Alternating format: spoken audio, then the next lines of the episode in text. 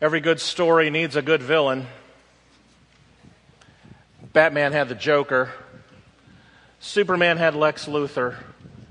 The Avengers had Ultron. X Men had the Apocalypse. I could go on for a long time. Screenwriters and novelists know that what makes a great story is not just the characters, it's not just the setting, it's the conflict. A kind of juicy, conflict that just sucks you in and forces you to take sides and wonder who's going to prevail in the end. The hero or the villain, the bully or the underdog, good or evil.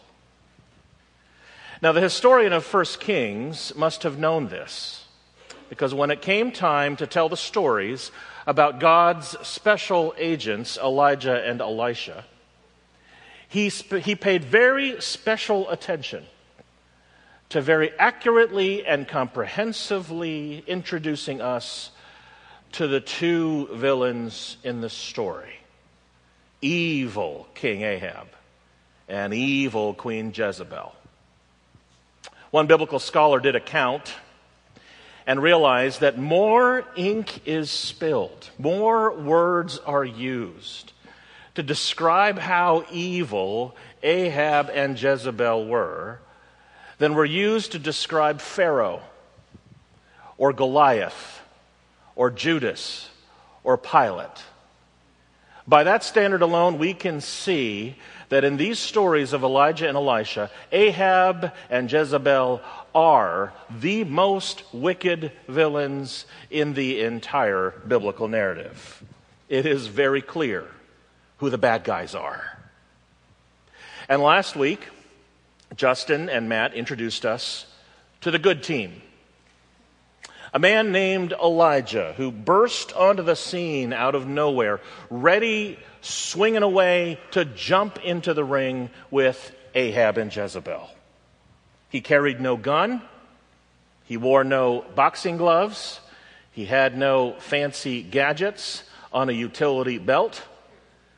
The only weapon in his arsenal were his words. The message that God wanted him to deliver, the mission that God asked him to fulfill.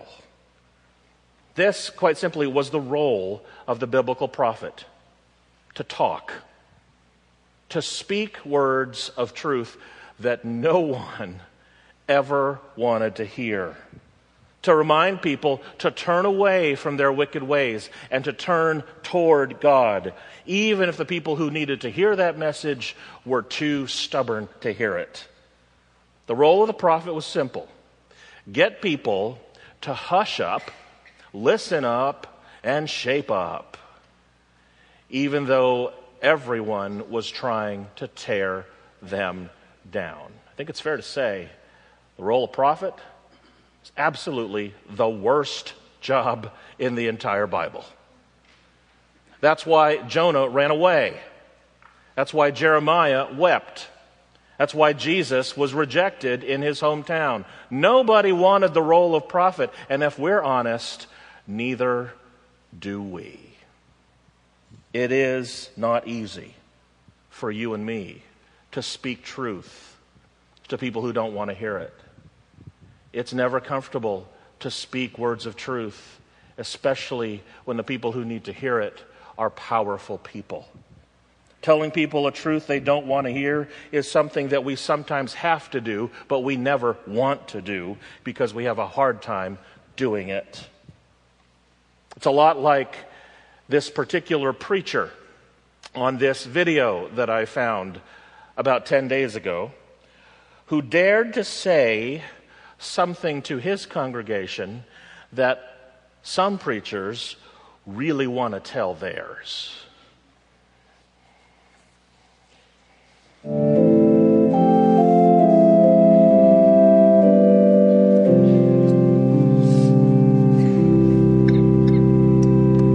Today's reading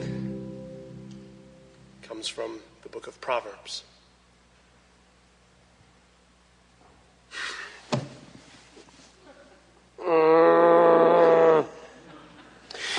I may digress for a moment from my prepared message. I mean it when I say to you, You guys! Sometimes you're bad. Don't be jerks. You're supposed to be good. I'm in my office every day, and somebody comes in and they're like, hey, whoops. I'm like, don't!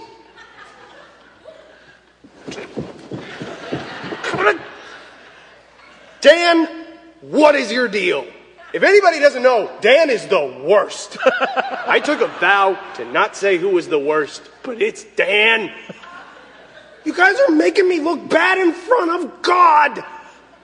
What's that? Oh, look, it's Jesus. And he said, Stop it! the word of the Lord.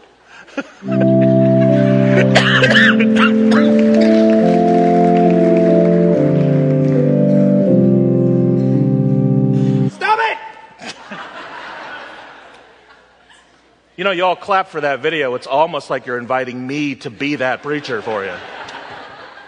Except I'm afraid that if I tried to do this, I would sprain a muscle. Well, now you know what it's like to have been Elijah, to have been a prophet. But the truth be told, there's a part of each one of us that could identify with that guy and the kind of message that we know we've had to tell to people who don't want to hear it. Like trying to tell a family member after many long years of watching them destroy themselves that you want them to address their drinking or their drug abuse. Or like being a whistleblower at your company, having the courage to point out moral or ethical failings in that organization, knowing it may cost you dearly. Or maybe like trying to tell a family member that after years of living in a dysfunctional relationship with the family, you have decided to become healthy and not play along with the dysfunction anymore, knowing it might cost you dearly. Speaking words of truth, especially to people of power, is never easy. There are Ahabs and Jezebels all throughout the world and in our lives and in our families. And they don't like hearing the truth. So, even though it is the toughest job in the Bible, thank God for the prophets. Well, so there's your background. That's all you really have to know in order to get into the story from 1 Kings 18 that Isaiah read for you moments ago. The stage is set for a major battle royale between the good guy and the bad guy. This, in fact, is the very first time that Elijah and Ahab get to see each other face to face, person to person. And Elijah offered a very unique way of settling their differences and deciding who was right. Elijah came up with a proposal. They wouldn't duke it out, they wouldn't debate, but instead they would have a contest. And you heard what that contest was. It would be a contest with two altars. Elijah said, Okay, Ahab, Let's settle this once and for all. I'll tell you what, why don't you take all of your priests who are loyal to your false god Baal, and I'll even let you combine that with all of the false priests that bow down to your wife's false god, Asherah. That's 450 of your priests, 450 of her priests, for 900 priests. I'll let you bring them in. And up against them will be all of the prophets of my God, Yahweh. Now, Ahab, as you know, you have rather successfully killed all of the other prophets of Yahweh, which means I'm the only one. So, how about it? We'll have a contest between your prophets and God's. Now, Ahab was no dummy. He may have been wicked, but he was no fool. And he knew a good deal when he saw one. He saw 900 to 1 odds, and he said to himself, I'll take those odds. No problem, Elijah. You're on. Elijah went on. He dictated the terms of the contest. He said, instead of hand to hand combat or a fight to the death, Ahab, I and your prophets will have a fight to the fire. The first team to have their God send fire down from heaven onto their altar is the winner. And that God is the one true God. So, if you can imagine, the playing field was simple two altars. One altar for 900 prophets of Baal and Asherah. And then on the other side, one altar for Yahweh, the one true God. Now, here is where it gets really interesting for us. Here is where the author would almost invite us to push the pause button on the story and think for a moment about where we enter the story. Because it is entirely possible that what makes this story so important for us is that it is not, in fact, a story about us versus them. This is not about us Christians taking on the world around us. It is not about a bunch of high and mighty, holy roller, holier than thou Christians, taking on all of the evil cultural and political and military forces that are out there in the world today. What if, what if, in fact, the two altars in the story both coexist in our own souls. The youth said it better than I can two weeks ago on Youth Sunday. In their worship service about false idols, they said each one of us has a false God that we are worshiping, at least one. That we have erected an altar within our hearts to worship the false idols of our lives. We may not realize it. We may be reluctant to name it. We may hate to admit it, but each of us do. Because if it's true that in our DNA we are created to worship, and we are called to worship that which is bigger than ourselves, then the question really is what are you worshiping?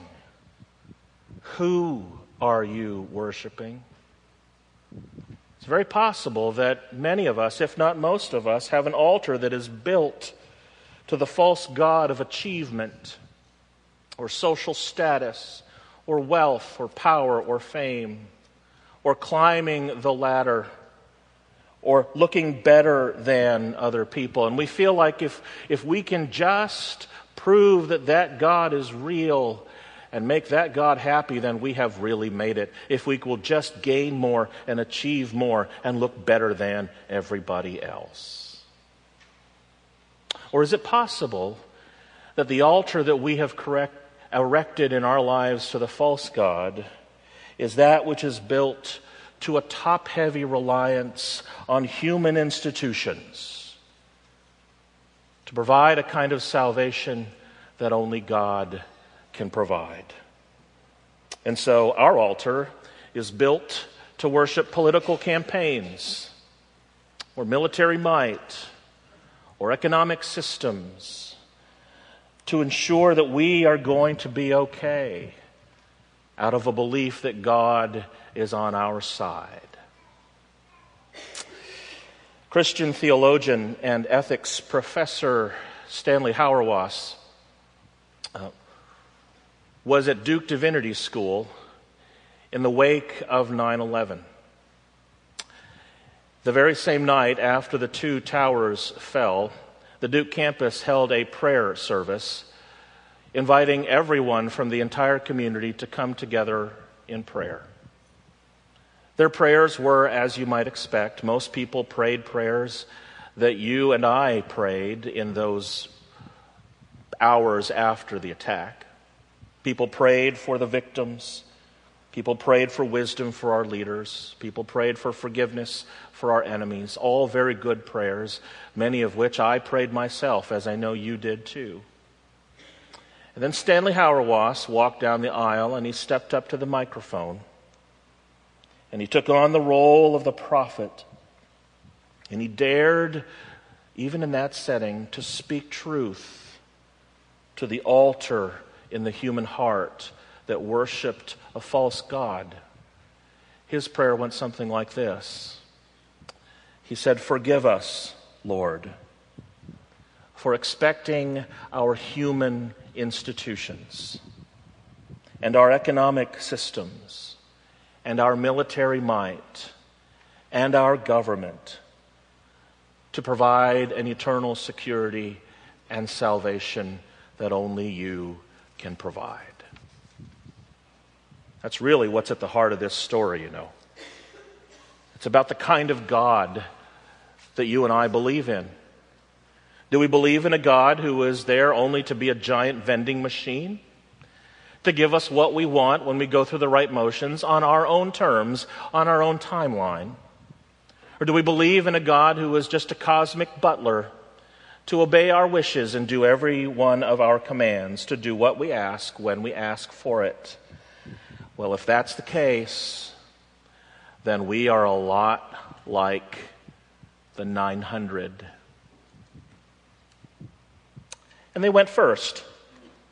Elijah, very cavalierly, won the coin toss and decided to kick off and let the 900 receive. So those 900 priests gathered the driest wood they could find. They slaughtered the animal. They put that animal on the altar in order to sacrifice it. And they prayed to Baal. And they prayed to Asherah. And they prayed and they prayed. And then they waited. And then they prayed some more. And then they waited. And then they prayed some more. And then they waited some more. Hours and hours went by, but there was no fire. And Elijah was loving every minute of it. In one of the most beautiful, choicest passages in the entire Elijah story, Elijah said to those prophets, What's up, guys? How are you doing? You know what? Maybe your God is asleep, he said. You know what you need? You need to wake him up. You need to scream louder. Maybe you need to dance a little bit. And so they did. They yelled even louder than they were. They danced, flailed about, maybe acted like that preacher a little bit. They even went to the resort of taking out their knives and their blades and cutting themselves and letting their blood gush out as a way of being an alarm an alarm clock for Baal and Asherah to notice them. But they couldn't get that fire started. Because you see, that's what happens when you worship a false God. We'll spend lots of time searching for the right change and the right combination of buttons, and even go so far as kicking that vending machine, but there's no response. We'll spend lots of time and lots of energy and devote lots of frenetic action to trying to get that cosmic butler to do what we want, only to realize that God is not a butler after all.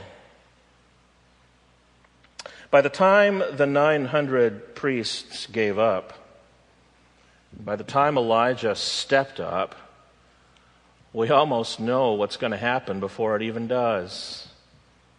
We know that God was going to rain down that fire. We know that God was going to deliver.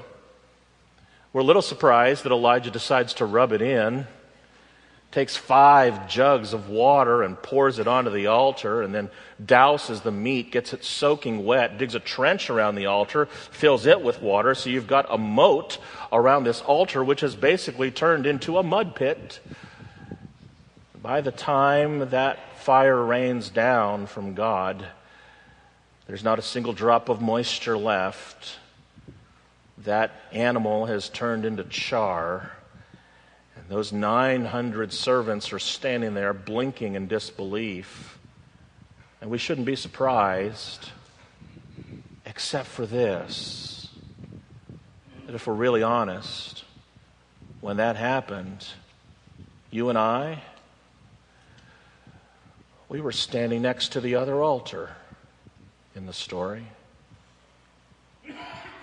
Oh, there's plenty of conflict in the story.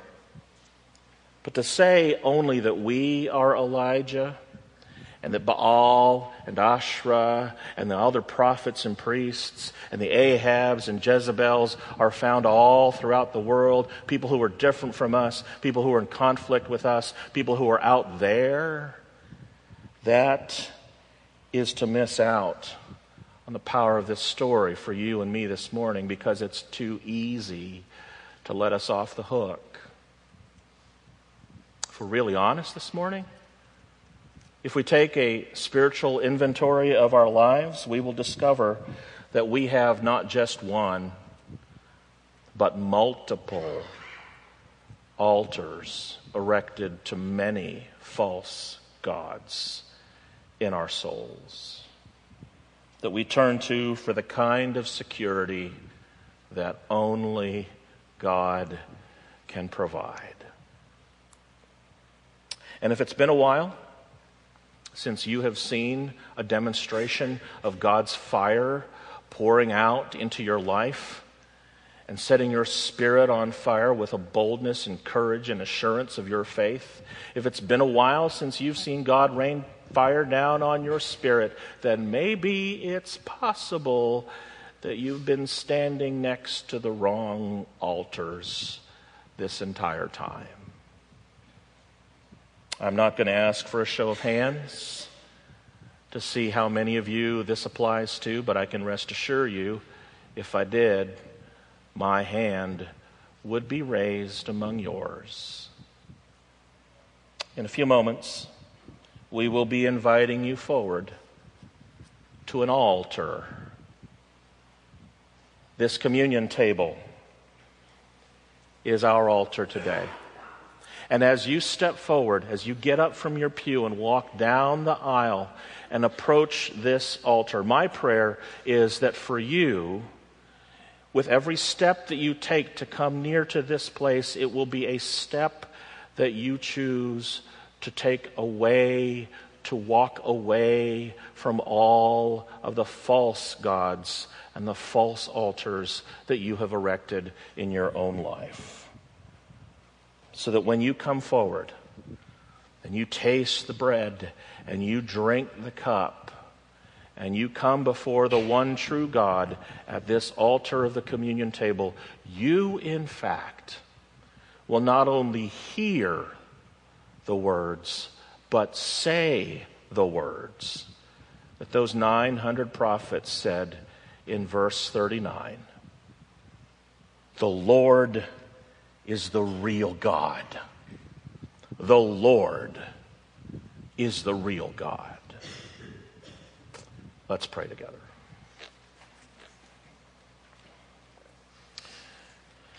Oh God, forgive us indeed for all of the altars that we have built to worship the false gods in our lives. We try our hardest, we do our best, we want to be faithful, but we know that we are only human. And we know that we need your grace and your power to not only name those false gods, but to overcome them by worshiping you and you alone. A few moments, when we come forward to this communion table, may it be for us a moment that we turn our backs on the false altars and address the only one that really matters. We offer ourselves to you, all of our mistakes, all of our burdens, all of what makes us so broken and human and frail and we rest and abide in you.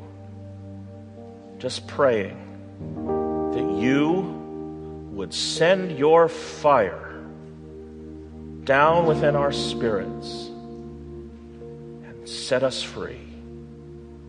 In Jesus' name.